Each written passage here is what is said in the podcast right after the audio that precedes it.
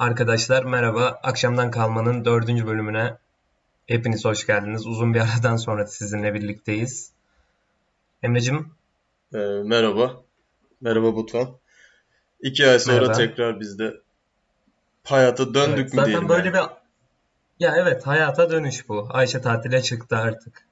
Evet. Ben bir baktım da yaklaşık e, en son 22'sinde 22 Nisan'da son Bir bölümü. buçuk ay oldu Bir sanki. buçuk ayı geçti 50 güne falan yaklaştı. E, halktan sorular geliyor. Neden kayıt yapmadınız? Neden bıraktınız mı? Korkup kaçtınız mı? Piyasa ağır mı geldi falan soruları var. Bunları tek Sezen tek Aksu falan tehdit etti mi diye soran bile oldu yani. Sezen Aksu'nun podcast piyasasında öyle bir ağırlığı yok çok şükür yani. Bu piyasaya Bartu falan bakıyor. Onu da zaten kim sikler yani açıkçası.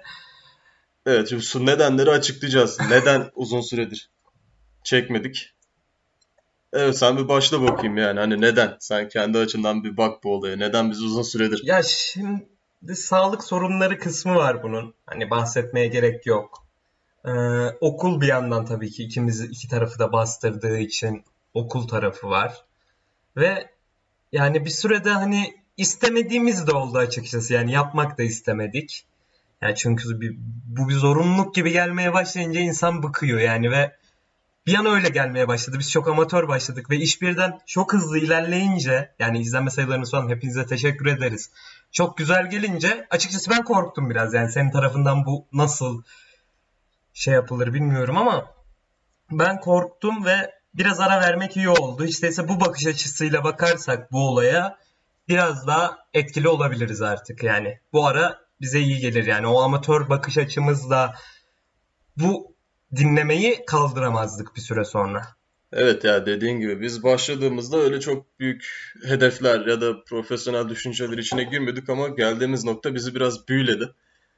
Ee, Ya tabii ki çok da fazla da değil de yani beklediğimizden ve fazla şimdi. beklediğimizden daha fazla tabii. Ya bir de bu karantinanın ortalarına doğru herkese gelen bıkkınlık hissi bize de vurdu. Evet evet yani o ilk bölümde ben çok mutluydum, şeydim, üretiyordum, şunu yapıyordum, bunu yapıyordum. Abi bittim bittim. Bittim bak.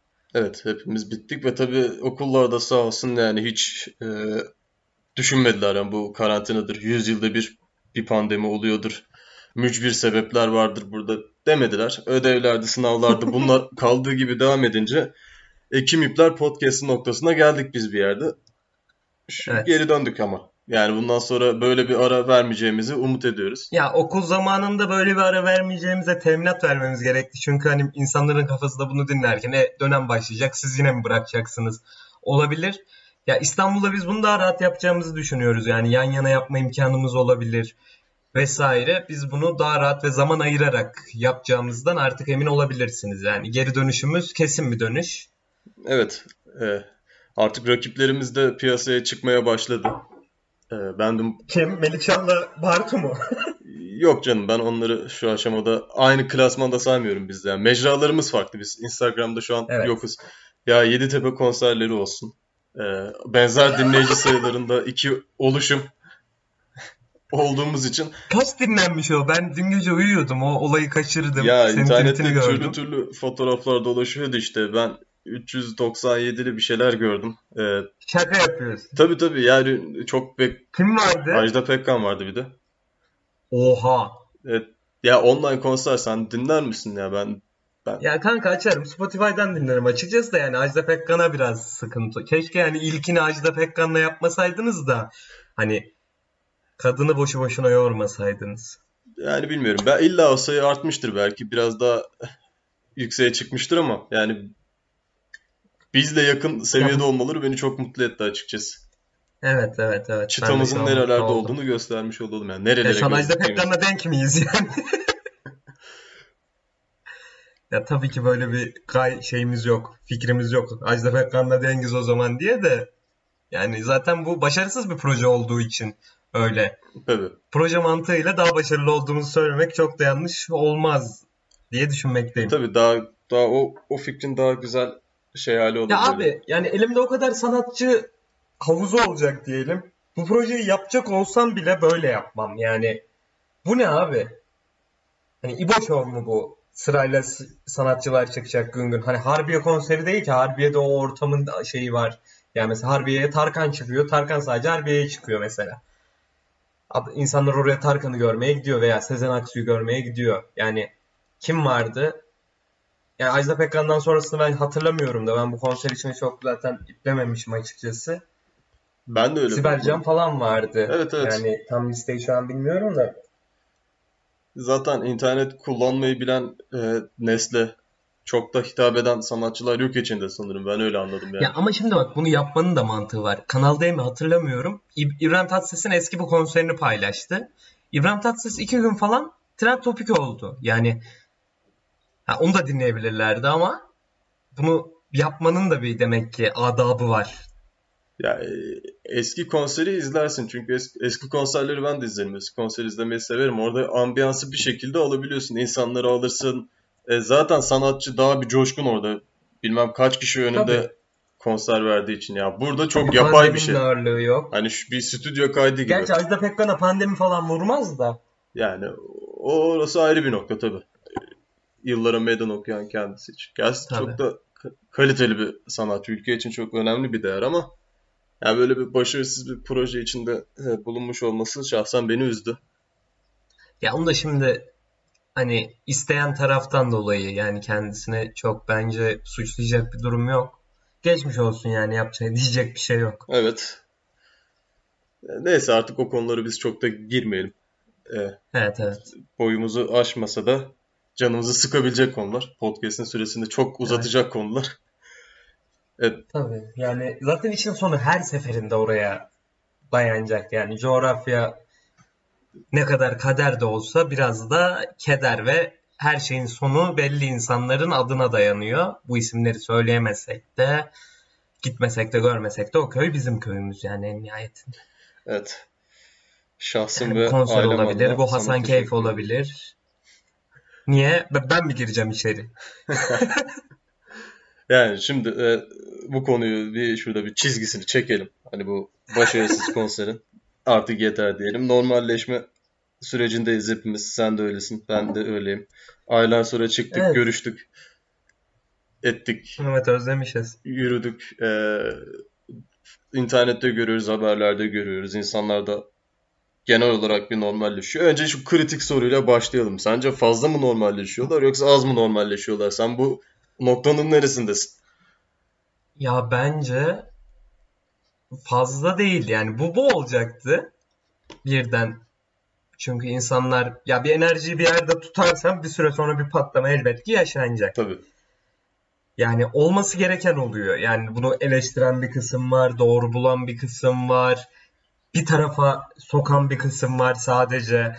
Ama bu olacaktı yani. Bu artı veya eksi bu kadar olurdu. Bence çok da kötü değil yani açıkçası. Evet ya ben de benzer düşünceler içindeyim. Yani Ha, ama şey mesela absürt bir durumdu yani. Moda sahilde abi adam oraya çember koyuyor. Sen çemberin etrafına şey yapıyorsun. Yani hani maymunları oraya koysan maymunlar onun bilincinde olup o çemberden falan çıkmıyor yani. Hani tabii tabii. Yani bu iş artık şeye döndü. Yani ben bunun neden oluştuğunu anlamadım ama işte özellikle sosyal medyada iki tane makale okuyan hatta makale okumayı geç iki tane doktor tweet'i gören te- doktor dinleyen televizyonda kendini bir anda yetkili merci görüyor falan hani. Ben sinir olduğum 2-3 fotoğraf vardı. Adam İstanbul'da bu Esenler Bağcılar tarafında dolmuşun fotoğrafını çekmiş. İşte ne diyor? Korona halay çekiyor. Korona şöyle. Bunlar eğitilmez. Bunlar ne yapsın adamlar? Yani Esenyurt İstanbul'un en kalabalık en semti. kalabalık semti ve bunlar gelir düzeyi düşük yerler. Yani insanlar işe nasıl gidecek? Herkesin özel Ne arabası yok. yapsın? Bir anda böyle bir grup var. Hani dışarı insanların çıkması normal. Sonuçta e, belli Hayır kuralları. işin kötüsü onlar da çıkıyor işte artık. Onlar çıkıyor ama dolmuş fotoğrafı atıyor. Korona halay çekiyormuş. Ne yapsın abi adam? Evet. Ki yani bunu eleştiren kesimin az önce dediğin gibi moda sahilde neler yaptığını gördük. E, zaten Kadıköy ile ilgili bilirsin benim düşüncelerim hiçbir zaman çok pozitif olmadı. Hani Kadıköy tabiri nesli denebilecek gruba karşı. Bomonti filtresiz. Sponsorluğunda birlikte güzel. Hayır ben her şeyi anladım da abi yani orada bir de bu halay çeker gibi bir şey var. Bölüm var yani o video videosu varmış. Halay çekiyorlar mı? Oynuyorlar yani. Abi ne bu mutlu ne bu neşe yani? Ne, ne oldu hani? Aşıyı mı bulduk? Ya işte şey neşesi. Hani ilk gün önce Lupo alan dayıyı herkes eleştiriyordu.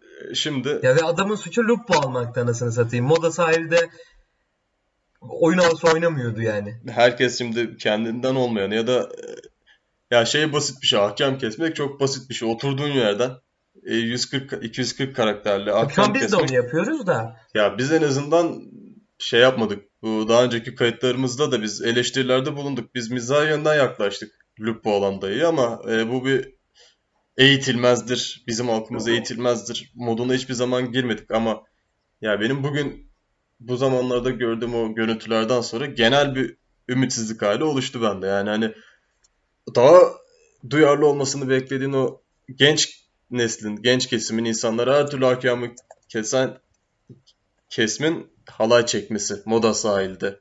Neden? Yani korona bitti normalleştik diye yani. Bu nasıl bir bilimsizliktir? Bu nasıl bir duyarsızlıktır? Yani evet Hindistan'da falan yapsalar yani hani böyle ateşin etrafında dans etseler bu videoyu paylaşırlar. Ee, neyse.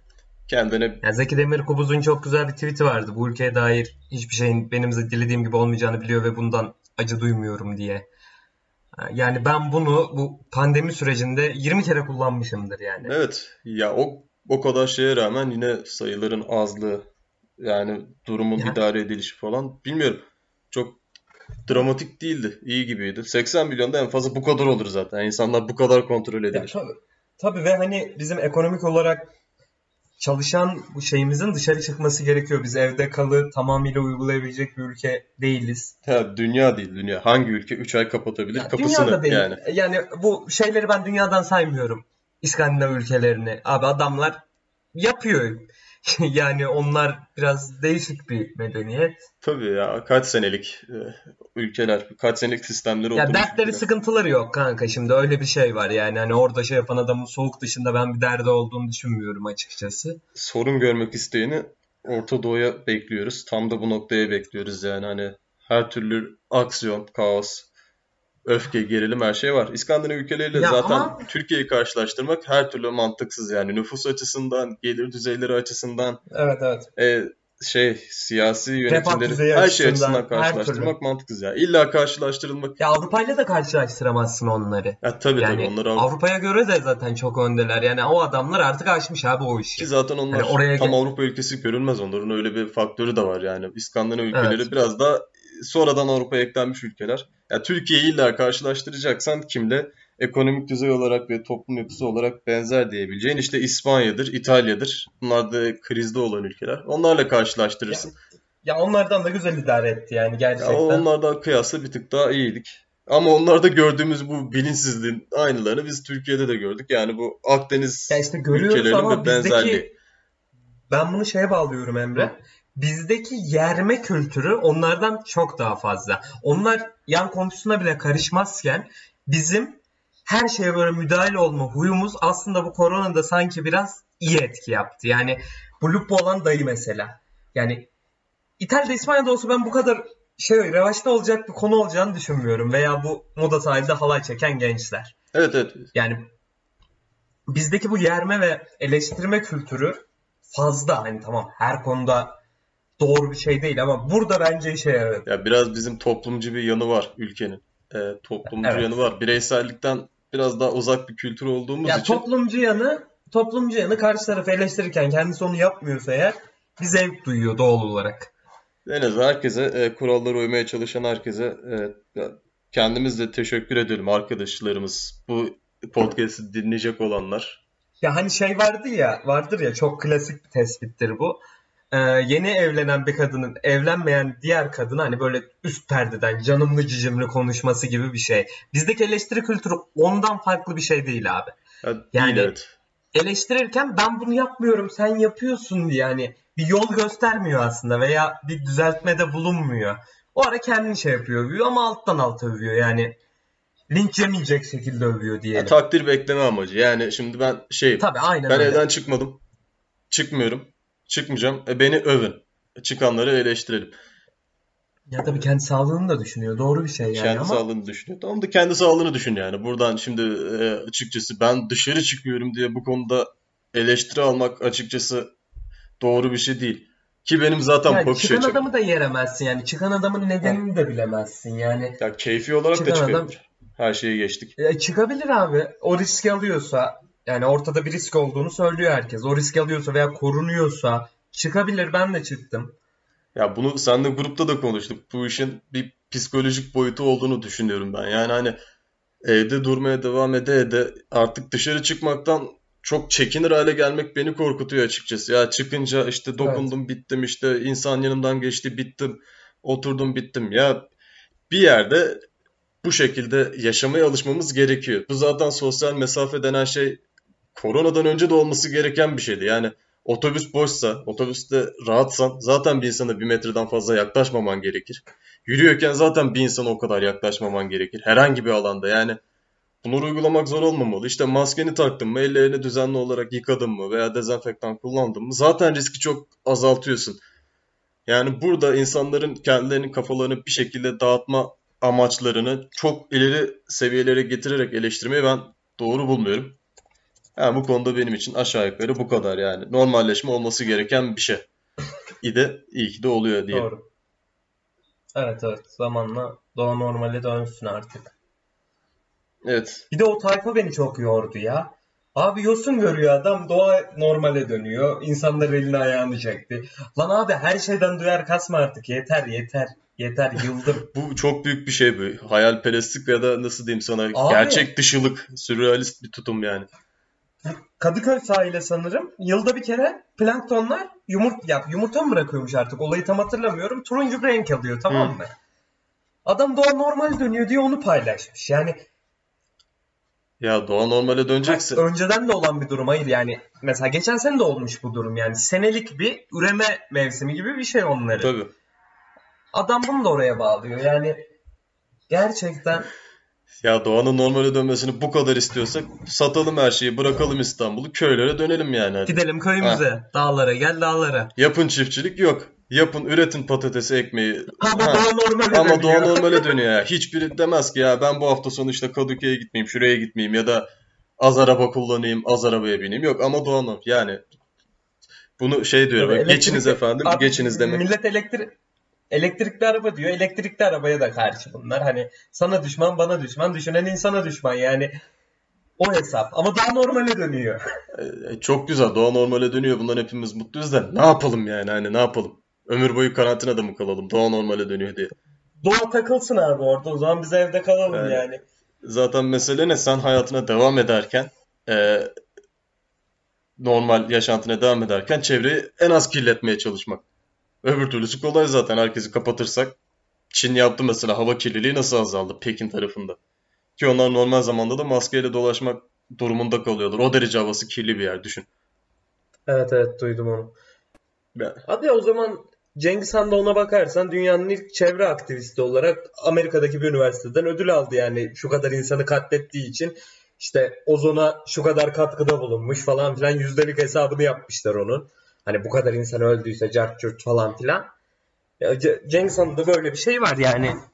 Bunu mu yapalım? O zaman üniversiteye boş bakkal bir şey yapar. Lafını ben takdim ediyorum. Yani insan kalmadı dünyada. Cengiz Han'ı çevre aktivisti olarak görüp yetmiyor. Hesaplayıp ödül veriyorlar. Ama öyle yani şey olarak bilimsel olarak öyle yani Cengiz Han bir çevre aktivistiydi demiyorum burada. Tamam bu üniversite Yani lafı. yaptığı şeylerin şey yaptığı katkı yaptığı şeylerin sonundaki katkı buraya getirdi işi. E de tabii o- Allah razı olsun. olabilir. Yani ben Allah razı olsun demiyorum ben. Ben sevmem bu tarz şahısları, kişileri. Tamam o zaman tarihi kişilere girdik. Gel konuyu biraz değiştirelim. Biliyorsun.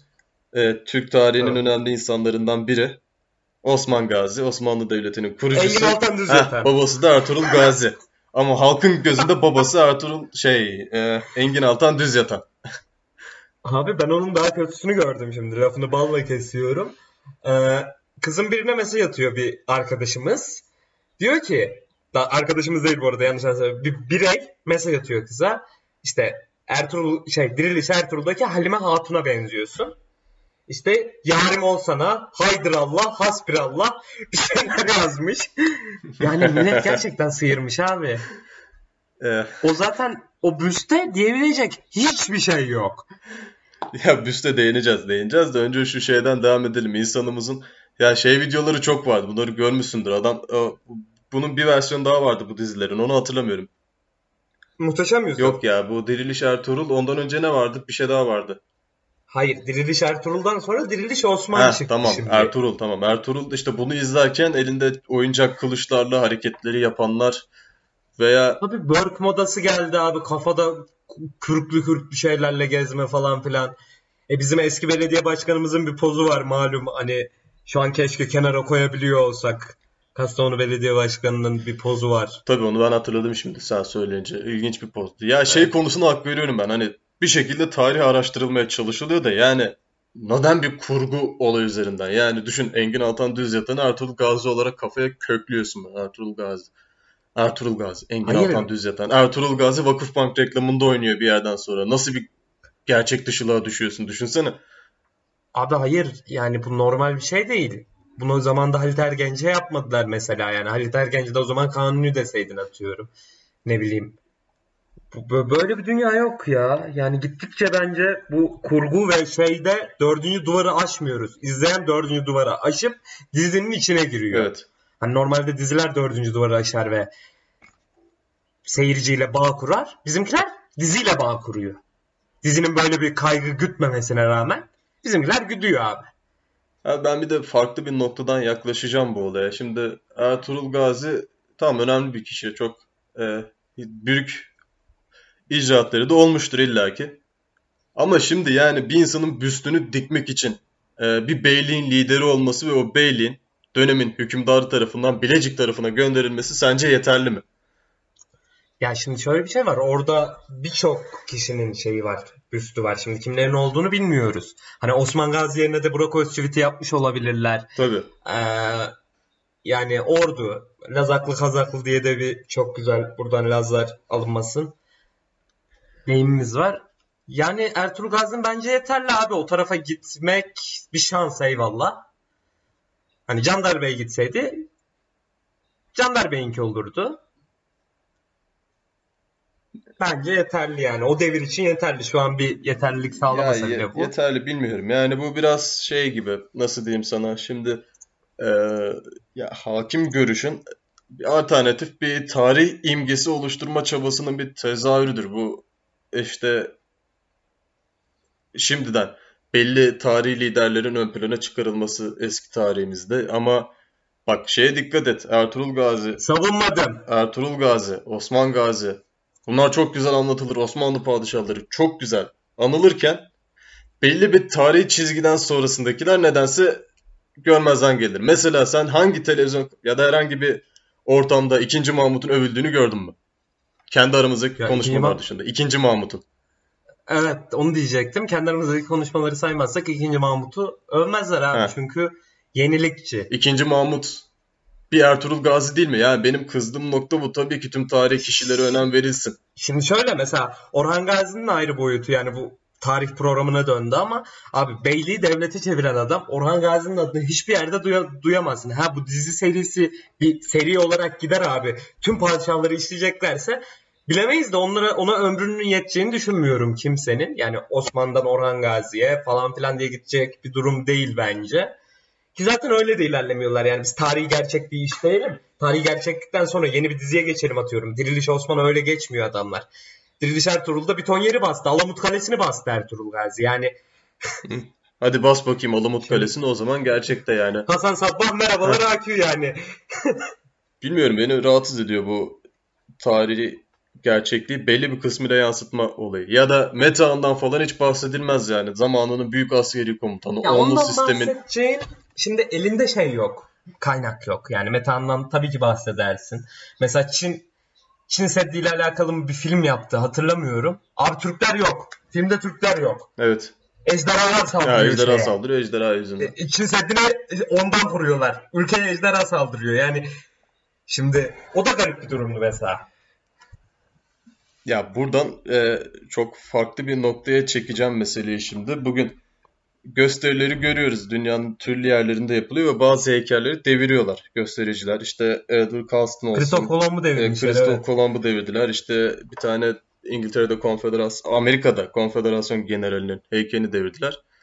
Şimdi bak şu noktaya geleceğim. Bu heykellerin devrilmesini ben e, kişisel olarak yanlış bulmuyorum. E, bu kişiler gerçekten kötü kişiler ki ben Avrupa tarihini araştırmayı seven bir insandım. İngiliz tarihi, kolonizasyon falan. Şu cümleyi kuruyorum. Adamlar ya da bu milletler e, ne yapıyorlar?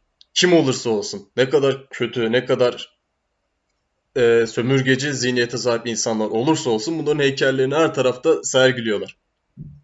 Ama evet. e, buralarda yapılan sürekli bir itibarsızlaştırma çabası belli insanları ki bunların kim olduğunu biz gayet iyi biliyoruz. Yani kimler itibarsızlaştırılmaya çalışıyor, kimler abartılı bir şekilde yükseltilmeye çalışıyor. Bu kadar kendi tarihine düşman olup bu kadar da e, milliyetçilik ahkamı kesmenin ben çok doğru olduğunu bulmuyorum. Evet buyurun. Hocam şimdi şöyle bir şey var. Bence bu işine adamın geliyor. O prim yapıyor o devirde. Yani şu an 2. Mahmut'tan bahsetmenin ona bir katkısı yok. E o zaman niye onu örnek almadığına gider iş. Ee, 2. Mahmut dediğin adam kangrenli koluk hesap atabilecek cesareti olan bir adam ki bu heykelin her yere dikmek için bence yeterli bir durum. Bence de yeterli bir durum. Yani ki bunu yapmak bir liderlik vasfıdır abi. Atatürk de bunu yapmış zamanında. Kangrenli bir şey varsa kesip atacaksın. Ya bu orduysa ordu. Kaç senelik Yeniçeri Ocağı ise kaç senelik Yeniçeri Ocağı. Yani bunun örneğini şey yapmaya gerek yok. O Amerika'daki duruma da gelecek olursak abi hani deveye diken insana siken diye çok güzel bir deyimimiz daha var. Evet. Yani bu Kristof Kolomblar sömürgeci olmamış olsaydı şu an onların heykelleri şimdiye kadar zaten olmazdı. Yani dünyada böyle bir şey var. Kendine iyi davran davranmış olsalar değer şu an Amerika'da zaten barınamamış olurdu o kolonici kesim diyelim. Ama yavaş yavaş gözlerime açılıyor. Yoksa bu, bu sadece sembolik bir heykel yıkmak mı? Bilemeyiz bunu. Yani bunu ben artık olayı şey diye yorumlamaya başladım. Ee, 1920'li yıllarda, 30'lu yıllarda Alman baskısından kaçıp Amerika'ya göçen bir siyaset bilimci filozof var. Filozof var. Hannah Arendt diye. Onun bir sözü. Ee, kadın şey diyor. Eğer size Yahudi olduğunuz için saldırılıyorsa siz de Yahudi olarak cevap verirsiniz diyor bu saldırıya. Yani Doğru. bugünkü olayların temelinde çok değerlendirilebilecek bir söz. Yani bu insanlar muhtemelen bildiklerin yani aklı erebildiklerinden beri ayrımcılığa uğrayan insanlar. Ki bu sadece Amerika kıtasında Değil sınırlı mi? değil. Afrika kıtasında da sınırlı. Yani koloniciler bu heykeli devrilen bir adamdan bahsettik az önce. Edward Colston diye. 100 bin kişiyi hı hı. kıtadan alıp Afrika kıtasından alıp taşırken 20 bin kişi hayatını kaybediyor ve hayatını kaybedenleri denize atıyor. Düşünün yani bu kadar insanı maddi bir varlık olarak, para kaynağı olarak gören insanlar. Christoph Kolomb veya diğer İspanyol koloniciler, Hernan Cortez var bunun içinde, birkaç kişi daha var. Yani şu noktayı çok güzel belirtmek lazım. Amerika'yı keşfettiler tamam. Şu anki tarih algısında sanki şey var. Amerika'nın önceki kısmında herhangi bir faaliyet yok. Yaşayan insan yok. Bunlar geldiler. Bunlar geldikten sonra direkt sıfırdan yerleştiler. Her tarafına işte New York daha önce yoktu ya da herhangi bir kıtası, herhangi bir böl bölümü yoktu. Onlar yerleşmeyi kurdular. Bu Aztekler, Mayalar ya da İnkalar yoktu. Yani bunların şu an toplum bir farkındalık yaşıyor sanki. Amerikan kamuoyu, dünya kamuoyu.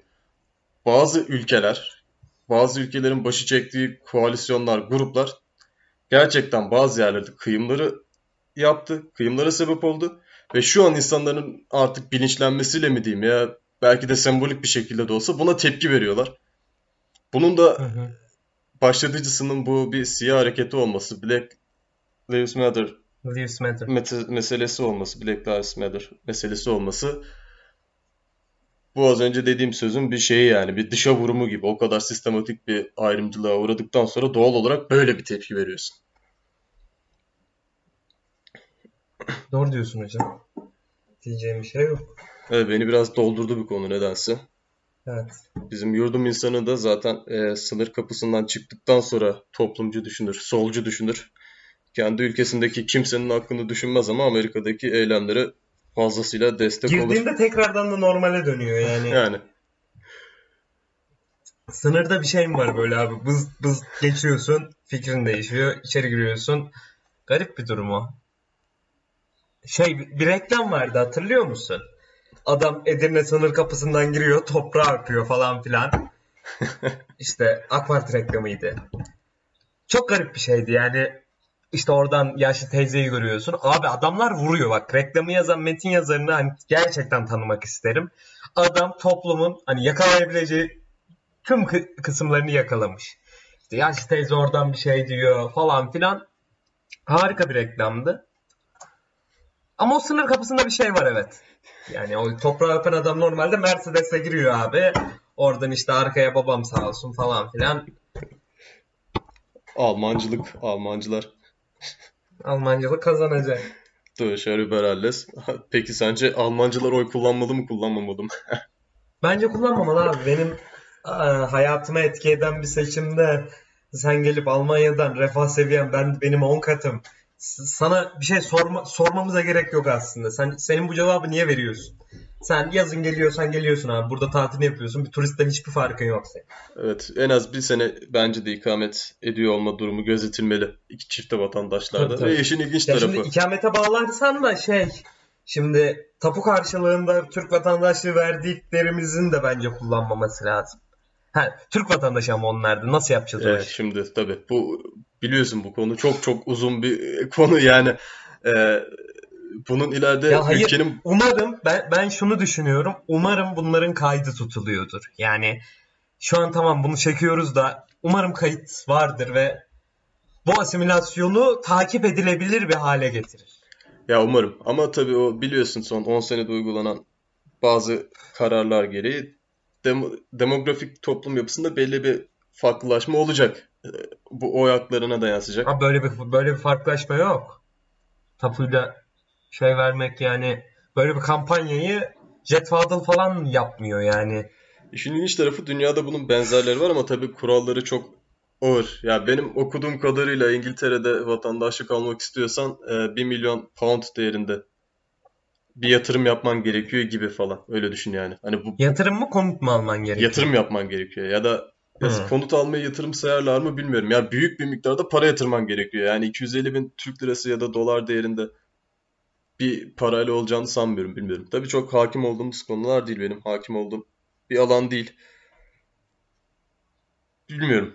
Yani bu şu anki dünyadaki olaylar açıkçası hem bu boş olmamızdan mütevellit. Hani çok sınavlar bitti gibi okullar bitti gibi takip etmesi, okuması etmesi çok zevkli oluyor bilmiyorum. Benim hoşuma gidiyor bu ara.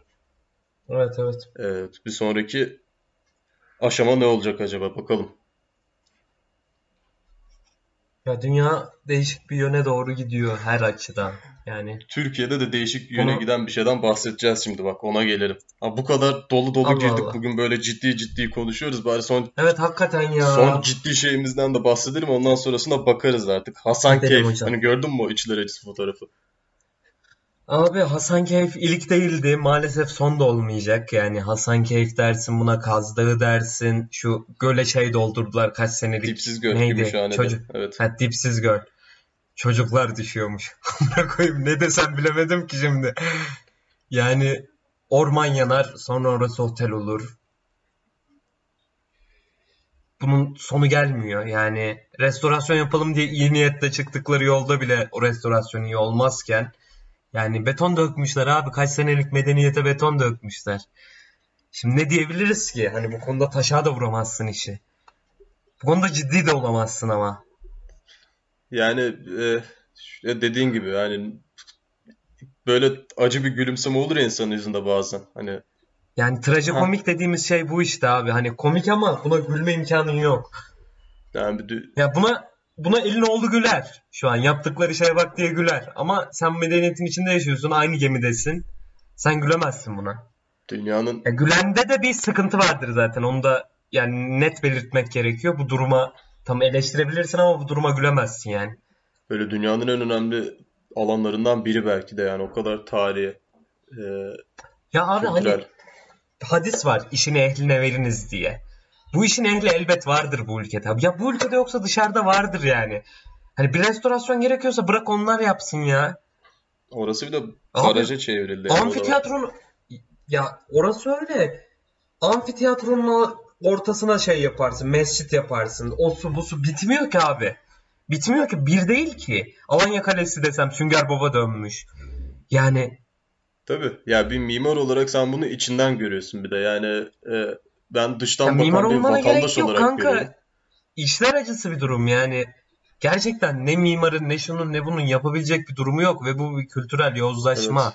Az önce Yani ha devam et. çocukların senden lanet edecek ya. Yani torunların sana lanet edecek. Yani Yani sana diye burada tek bir kişiyi şey yapmıyorum yani. Bize diyeyim. Bize lanet edecek. Yani bu son senelerde az önce heykellerden bahsettik mesela. Her tarafı dikilen ve artık böyle bir izansızlık, estetiksizlik göstergesi olan bir sürü heykel türedi. Diyorsun restorasyon çalışmalarında yapılan hatalı hareketler ya da verimsizlik diyeyim hani bir de bu bir bölgeye sınırlı da değil. Yani ülkenin her tarafına bu kadar tarihi ve kültürel bak bunun alt kültürel e, doğal güzellik olarak zengin topraklara bir yanlış yanlış yapıyoruz ya. Direkt yanlış yapıyoruz. Yani Evet. e, bir göl. O göl niye kurutuldu ya? Çocuklar düşüyor dendi. Sonra define aranacak dendi. Sonra halkın tepkisi olunca tekrar doldurmaya taş çalıştılar taşıma suyuyla. En son haberde ben gördüm. Olmadı. Tutmadı. Yani ya kaç metre yükseklikte bir göl. Kendi kendine oluşmuş doğal bir göl. Ya onu bile koruyamadık. Ona bile göz diktik. E şeyi biliyorsun zaten. Hani bazı ormanlar e, 100 metrelik alanı yanıyor. Nedense sadece. Ondan sonra müdahale ediliyor. Evet. Sonra oraya imar izni çıkıyor. Sonra orası otel oluyor. Ee, Öyle oteller. Öyle şeyler, yangınlar pardon. Ya bu hepimizin sorumluluğunda. Sadece o yangını çıkaran, o binayı oraya dikenin değil. Oraya o binalar dikiliyorsa, o villalar dikiliyorsa bunun bir altyapısı var, sebebi var. İnsanlar orayı istiyor demek ki. Eğer biz de tatile gittiğimiz zaman yani böyle doğal ortamın içinde kalmak yerine yani ben buradan tatile gidiyorum ama villada kalayım işte illa denizi görsün, içinde havuzu olsun ya da yazdım öyle olsun felsefesine giriyorsak yani bu doğa katliamına biz de isteyici olarak, talep eden olarak katkıda bulunuyorsak suç bizim de boynumuzda tabii. Yani bu herkes hak ettiğini yaşar bir, bir yerde. Abi bu işin Sezercik'teki bu şişman çocuk gibi benim olacak, bineceğim üstüne vuracağım kırbacılık bir boyutu yok. Orası bir doğal güzellikse, orası bir sit alanıysa ona yapacağım bir boyutu yok yani. Evet bırakacağız Onu öyle ya, kalacak. ya, ya onu yak, onu yaksan da vermeyeceksin. Yan, yansa da doğal olarak yansa da vermeyeceksin. Yani bir ormanın oluşması max 10 seneyi alsın yani o aynı haline gelmesi ne kadar kötü. Tamam toprak verimsiz oluyor ama bunu halledebilirsin. Yani bunu bir kere yani bunu bir kere yapana böyle mani olursan ikinciyi yapamazlar. Umarım e, biz etrafımızdaki insanlar, arkadaşlarımız, çevremiz, etkileşimde olduğumuz herkes bu konuda belli bir bilinç seviyesine sahiptir. Ya da bilinçlenmek isteğindedir, arzusundadır. Bunu ilerleyen süreçte hep beraber durdurabiliriz. Yani doğa katliamının, kültür katliamının bir şekilde önüne geçebiliriz. Gerçek. Yani Umarım. yaşayabileceğimiz toplasan bir ülke var yani hepimizin. Eninde sonunda yani ya da senin vatanın, senin doğduğun yer. So- İşte dediğim gibi aynı ge- aynı gemi muhabbeti Evet. abi. Yani bu gemide berabersin. Hani 80 milyon kaç milyonsa artık bu gemide beraberiz. Yani TikTok çeken de bu gemide. Lupo olan dayısı da bu gemide. Ee, şey de bu gemide. Moda sahilde halay çekenler de bu gemide. Hepimiz buradayız yani buna ve anlaşmak durumundayız. Birbirimize girersek gemi batar. Neyse o, o işin o, o boyutunu sonra tartışırız tabii. Ya şey- artık şeye gelelim bak bu çok sevdiğimiz bir ünlü son zamanlarda feryat etmeye başladı. Demet Akalın. Kim? Demet Akalın. Hayır ya onu artık artık artık gündemimizden düştü. Ya Abi asla düşmez bak. Bir dahaki bölüme 5 tane olayı var o kadın bizde. yok bu sefer gerçekten sevdiğimiz bir ünlünün varyansınlarıyla ben uyandım geçen. Su akıyor. Dur Aa, onu konuşalım ama önce Cem Yılmaz. Cem Yılmaz'ın artık Aa, bunalması, bitmesi. Cem Yılmaz araya bir tire de çekiyorum ben. Ozan Güven. Cem Yılmaz ve Ozan Güven ikilisinin magazin medyasından çektiği artık ya yazık ya bırakın şu insanları rahat ya. Abi hayır ben şeyi anlayamadım. Adamın evinin içine çekiyorlar. Adam mahkemeye başvuruyor. Mahkeme reddediyor. Ya kanmalı mı bu adam? o kadar şey ki artık, o kadar insana mal olmuş ki Cem Yılmaz artık bir birey değildir. Cem Yılmaz artık toplumun bir ürünüdür, kişisidir. Toplum malıdır. Ya tabii öyle de yani bu adamı yazık abi gerçekten. Cem Yılmaz olmak zordur. Herkesle mücadele edersin yani. E ki zaten şey var. Ekşi'de sürekli başlığı çıkıyor. Mesela bir olay oluyor toplumsal. Bizi üzüyor ya da bizi... Cem Yılmaz niye buna bir Ha, şey Cem? Yılmaz buna niye bir şey demedi? Şeye de hak veriyorum. Hayır abi. Bir ara Cem Yılmaz şey mi ya böyle kanaat önderi falan bazılarının gözünde herhalde yani. ya herkesi güldürebilen nadir insanlardan biri ama şimdi ülkede. Öyle bir olay da var. Bir, Ya hayır onu diyen adam iyi niyetli değil ama Emre ortada öyle bir sıkıntı E, tabii var. ki. Onu diyen adam işte Cumhuriyet Bayramı'nı kutladı ama Mehmet'ten kutlamadı diyor yani mesela. Yani veya 23 Nisan'da sanırım birinin doğum günü 19 Mayıs birinin 23 Nisan. Ozan Güven'le arasında böyle bir şey mi vardı? Biriyle arasında böyle bir şey var Cem Yılmaz'ın.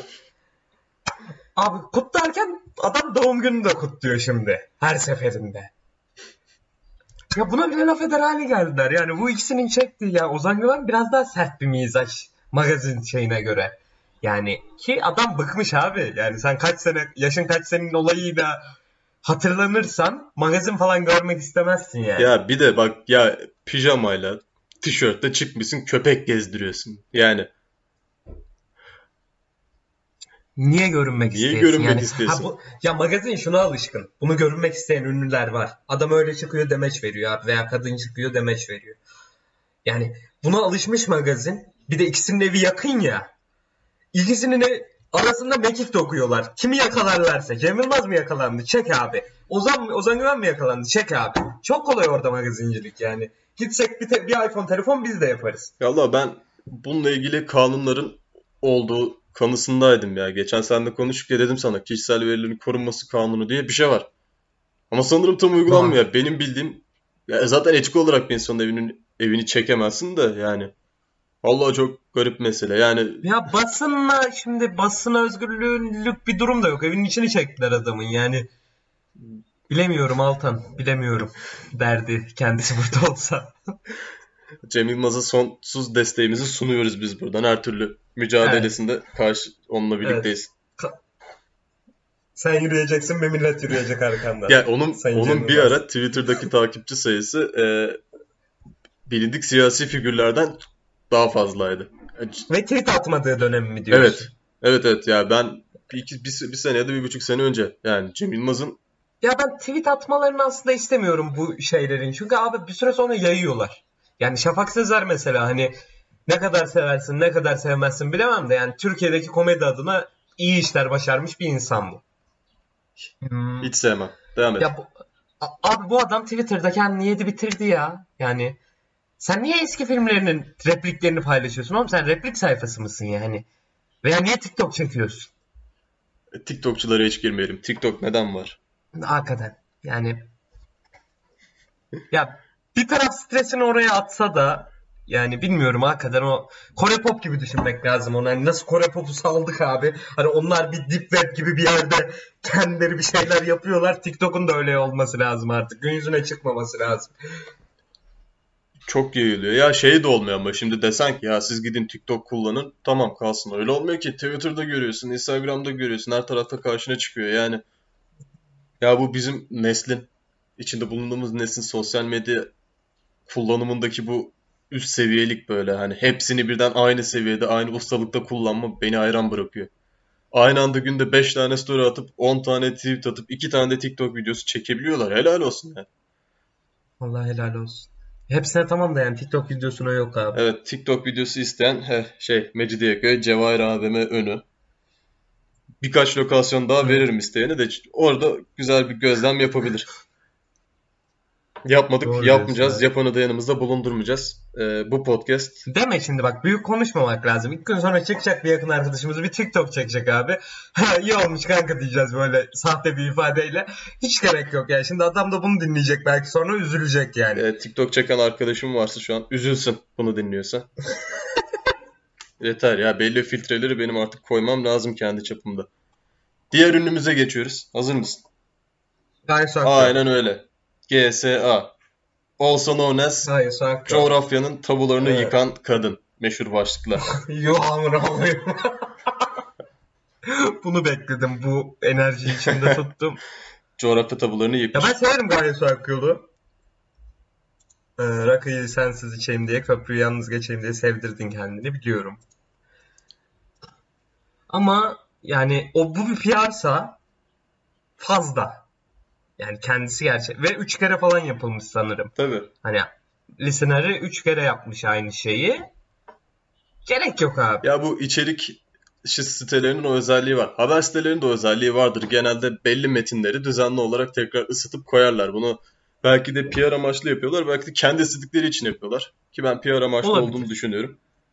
Ya bu ilgi... Ya ama şimdi şöyle de bir şey var. Gayet Fakyol para vermiş olsa ben üç kere aynı yazının yazılmasını istemem. Ben para veriyorum bu işe. Ha, tabii evet o var. Yazsın kör mü gözü işi ne ya? O içerik sitesinin takdiri ben öyle düşünüyorum. Yani o yazının üç kere atılmasın. Olabilir Ya evet. benim- Evet olabilir. Olaya yaklaşımım biraz farklı. Geçen Twitter'da kadınların yaptığı güzel bir protesto vardı. Hatta güzel bir akım vardı böyle hani belli Erkekler Ha, neydi? yerini bilsin. Erkekler yerini bilsin. Erkekler yerini bilsin evet. Güzel bir akımdı. Ben bunu beğendim. Hani gerçekten hoşuma gitti.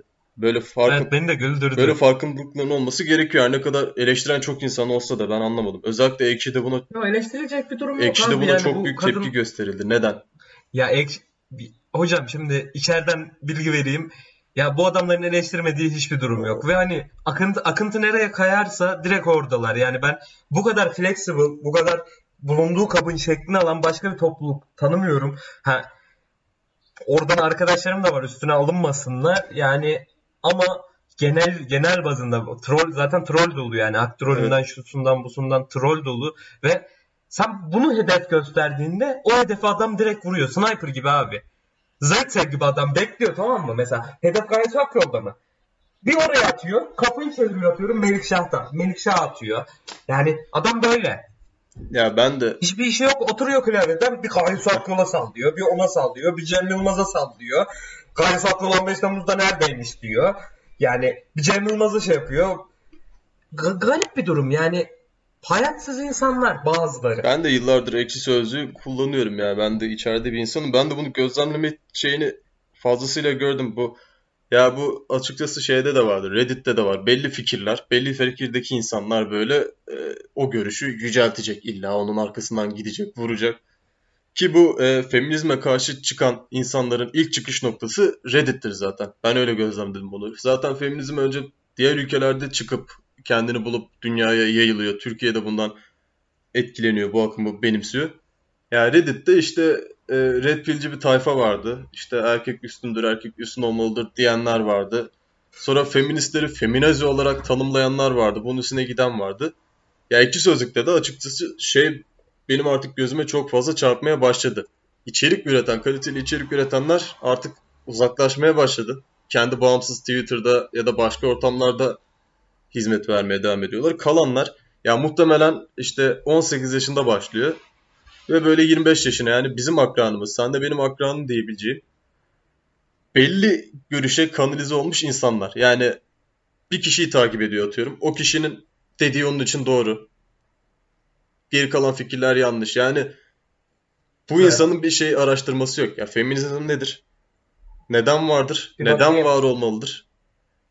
Artıları nedir, eksileri nedir? Ya sana bir bilimsel bir test sunmuyor. İşte çıkıp diyor ki e, Twitter'da tweet atanlar doğudaki kadından bir habersiz ya da İç Anadolu'da zulüm yaşayan insandan habersiz. Yani olabilir. Böyle bir gerçeklik olabilir. Ama şeyin garantisi yoktur yani İstanbul'da yaşayan o bizle eşit hayat şartlarını iyi gördüğünüz insanın ya ailesinden ya arkadaşından ya sevgilisinden herhangi bir baskı görmediğini ya da toplumda dışlanmadığını herhangi bir problem yaşamadığını düşünmek zaten bir saçmalık. Ki ben az önce dedim ya sana, sana Yahudi olarak saldırılıyorsa sen de Yahudi olarak cevap veriyorsun diye. Onlar toplumda Doğru. baskılandıkları için öyle cevap veriyorlar. Ve şunu da belirteyim ben en son en son sonra Gaye Su Akyol konusuna geri dönelim. Ee, ya benim nazarımda e, ırkçı değilim demek yetmez. Irkçılığa karşı olmak gerekir. Ee, kadın haklarına saygılıyım, eşitlik olsun demek yetmez. Eğer ortada bir adaletsizlik varsa, kadınların aleyhine bir durum varsa bunu kaldırmak için de uğraşmak gerekir diyorum. Ee, şeyden devam edeyim. Gaye Su Hocam efendim. lafını balla kesiyorum. Ben de bu erkek yeni bilsin şeyinde şuna tilt oldum. Ya işte ilk gün başarılıydı ama veya iş başka bir yere gidiyor. Ya nereye gidebilir abi yani ne, ne olmasını bekliyorsun yani böyle saçma sapan tweetler erkekler nezdinde çoğu hani kadın da yapıyor bunu yani hani ama önceden gelen cümleleri zaten götürüyor direkt Bence de. yani ve gereksiz şeyler yani ne, nesinden rahatsız oldun gayet de güzeldi bence hatta yani gayet dikkat çekiciydi nesinden rahatsız oldun sen Boş beleş insanlar Evet. diyelim geçelim Ya- ya. Sen gayet akıllıdan hocam. Gayet Akyol'da işte bu komik denebilecek tweetler at, komik yani böyle düşündürücü tweetler attı bu akımda. E, ekşi Sözlük'te o da nasibini aldı. O da eleştirildi. İşte ya eleştirilebilir. Herkes eleştirilebilir. Buna lafım yok. Önceden kendisinin bir e- ev hanımını aşağılayıcı bir röportajı mı, konuşması mı ne varmış. Bunun üzerinden kendisine vurulmuş. Hmm. Ya vurulabilir. Bilmiyorum. Eleştirmek, herkese eleştirmek normal. Ee, benim karşı olduğum nokta şu. Yani bu ara Ekşi'de de görüyorum. Ekşi'yi takip ettiğim için. Ya Twitter'da da görüyorum gerçi. Bir Zeynep Bastık ve Gaye Su Akyol'un anlamsız bir PR'ı var. Sürekli gündem olurlar. Olumlu, olumsuz. Yani bu insanlardan şeyi bekleme çabasını ben yanlış görüyorum. Yani bunlar altı üstü sanatçı. Yani bunlar senden benden farklı insanlar değil ki. Bunların fikirlerinin çok önemi olmaması lazım aslında. Yani atıyorum ben şimdi çıkıp bir tweet atsam. Desem ki eee, işte yoğurt siyahtır. Kaç tane insan bunu ciddiye alıp der ki ya yoğurt beyazdır sana ne diye. Muhtemelen iki kişi der. Ama geri kalan 130 Evet. kişi bir şey demez. Ya bunların da öyle olması lazım bir yerde. Kanaat önderi değil, öyle değil, böyle değil. Ya normal kendi işinde, gücünde müzik yapması gereken, müziğiyle gündeme getirmemiz gereken insanlarken biz ne yapıyoruz? Ya fikirleri çok önemliymiş gibi bunları alıyoruz ve palazlandırıyoruz. Benim kendisine en büyük eleştirim geçen dün bir yazısını gördüm. Röportajını gördüm. E, Queen grubuna sallıyor. Rock and roll grubu değilmiş. Biraz teatral buluyormuş. E, Freddie Mercury showman buluyormuş. E, Aa görmüştüm ben onu. Evet. rock müzik benim kutsalımdır. Rock müziğe laf ettirmemek boynumun borcudur. Bir yerde. Kendisi bunu etmemiş gerçi de neyse. Queen'e laf etmiş. E, Freddie Mercury showman'dır. Evet. Ama showman çok olumlu anlamdadır. Sahneye çıkan bir grubun zaten seyirciyi eğlendirebilmesi için frontmeninin de Şov yapması şovcu gerekiyor. bir insan olması gerekir. Dansı, giyimi, hareketli, kuşağı, sahne şovları. Bu her müzikte öyle. Rapçilerde de öyledir yani. Şimdi arkada yansıtan görüntüden işte seyirciyle iletişimine, gitarının tasarımından yani ben kendisine bu konudan biraz kızgınım. Yine dediğim gibi ben öyle Kendisini yaptığı Çok- şov değil miymiş? Ben onu Heh, anlayamadım. onu anlamadım ben de yani bilmiyorum. Kendisine ben buradan kızgınım yani öbür cümleleri bir tarafa. Evet benim bu konudaki şeyim bu kadar yani sen artık salla. Ya da destekle. Sallama kısmı bana mı kalıyor? Evet sallama kısmını sana bırakıyorum. Ya ben severim Gaye Su Akgül'ü yani ben sallanacak bir durum görmüyorum. Ben senin dediğin şey kısmındayım şu an. Gaye Su Akgül eğer yoğurt siyahtır dediyse ben karışmıyorum abi şu an yani. Çok da umurumda değil açıkçası. Hani kendisini sanatıyla görmek istiyoruz. Evet. Başka türlü de görmek isteyen de başka türlü görsün. Ben hala böyle görüyorum yani kendisiyle ilgili kötü de bir yorumum yok. Hani iyi yorumlarım da icra ettiği sanatla alakalı. Güzel bir müzik türü yapıyor. Evet evet. Kendisine Ya Amerika'da falan radyoda radyoda falan çalıyorlar yani. Gaysu Akgül'da boş beleş hani yoğurt kapıda değil yani o kadın. evet. Ama e, buradan Altın Gün adlı grubu ben tavsiye edeyim. E, Kendisinin yaptığı müziğin bir tık daha kaliteli versiyonu yapılıp yine dünya çapında bilindiği için. Altın Gün de Türk temelli bir gruptur. Hollanda'da kurulmuş. Allah çok verimli bir konuşma gerçekleştirdik ya. Her türlü toplumsal evet. olaya değindik şu an. Kendimi şey gibi hissediyorum böyle bu bu işin fikirsel boyutlarını yürüten insanlar gibiyiz şu an. Evet evet. Dolmuşuz tabii. Ben bir de şeye doldum ona da değineyim. Abi işte biraz da şunu savunalım Twitter'daki bu tayfa. Biraz kalın bacağı savunalım, biraz ince bacağı savunalım, biraz göbeği savunalım atıyorum. Anladın sen. Ya bir buna çok kuruldum. Bir de gereksiz şeyleri çok harika gören insanlara. Anladın mı onu? Mesela adam bir video atıyor harika. Lan nesi harika? Koyayım yani.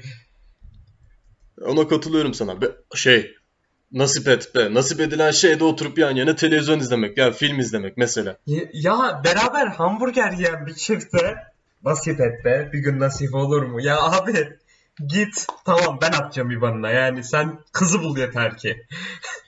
Yani hayır çok da atla deve işler değil yani. Hani hepsinin belli bir sosyal hayatı var. Okula gidiyorsun, insanlarla iletişim kurmaya başlıyorsun. Olursa Ya bu oluyor. şark tayfasının devamı işte. Ahmet Ural Sıla'ya bakıyor. Ha. ya. Bakıyor abi. Tamam güzel de bakıyor. Da adamın sevgilisi nasıl baksın ya? Çin'le mi bakmasını istiyordu? Neyle bakmasını istiyordu? Bu nasip etme tayfa. İşte yok kalın bacağı savunacağız, ince Yok bacağı bunlar savunacağız. hiç böyle bir başını okşayan falan olmamış. Yani bir böyle bu, bu bunun başka bir temeli olamaz yani. Tatminleri Twitter'dan sağla- sağlamak yani. Nasip olur mu be?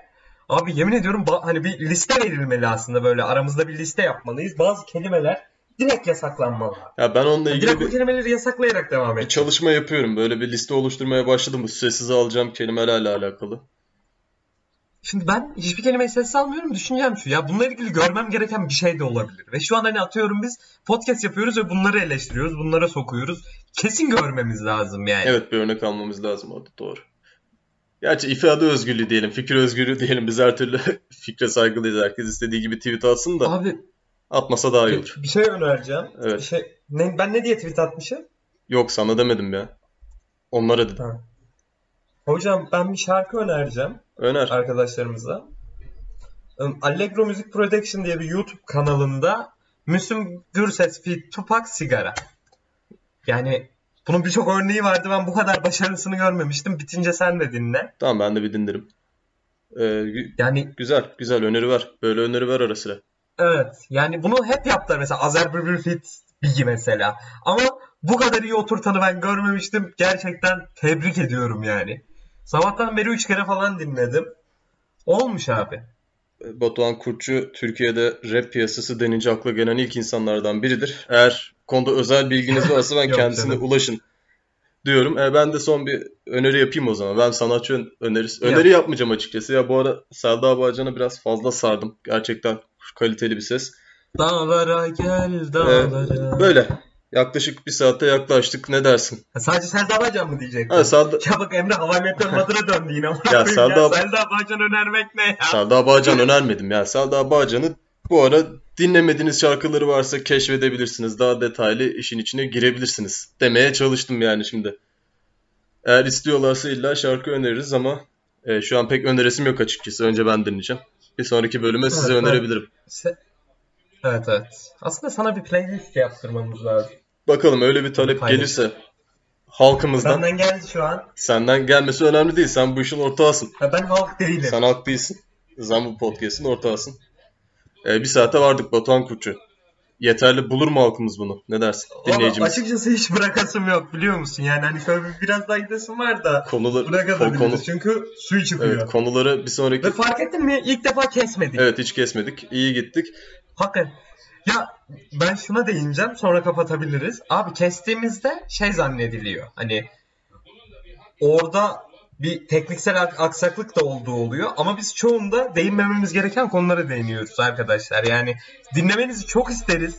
Hani keşke bunları bir kenara kaydediyor olsak ama ben kesip atıyorum açıkçası.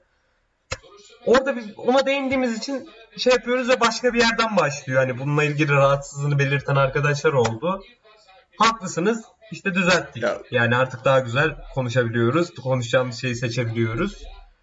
Bugün de biraz daha fazla bizim e, yani şu an karşılıklı buluşsak ne kadar fevri konuşacaksak, ne kadar açık konuşacaksak ona yakın bir konuşma gerçekleştirdik yine.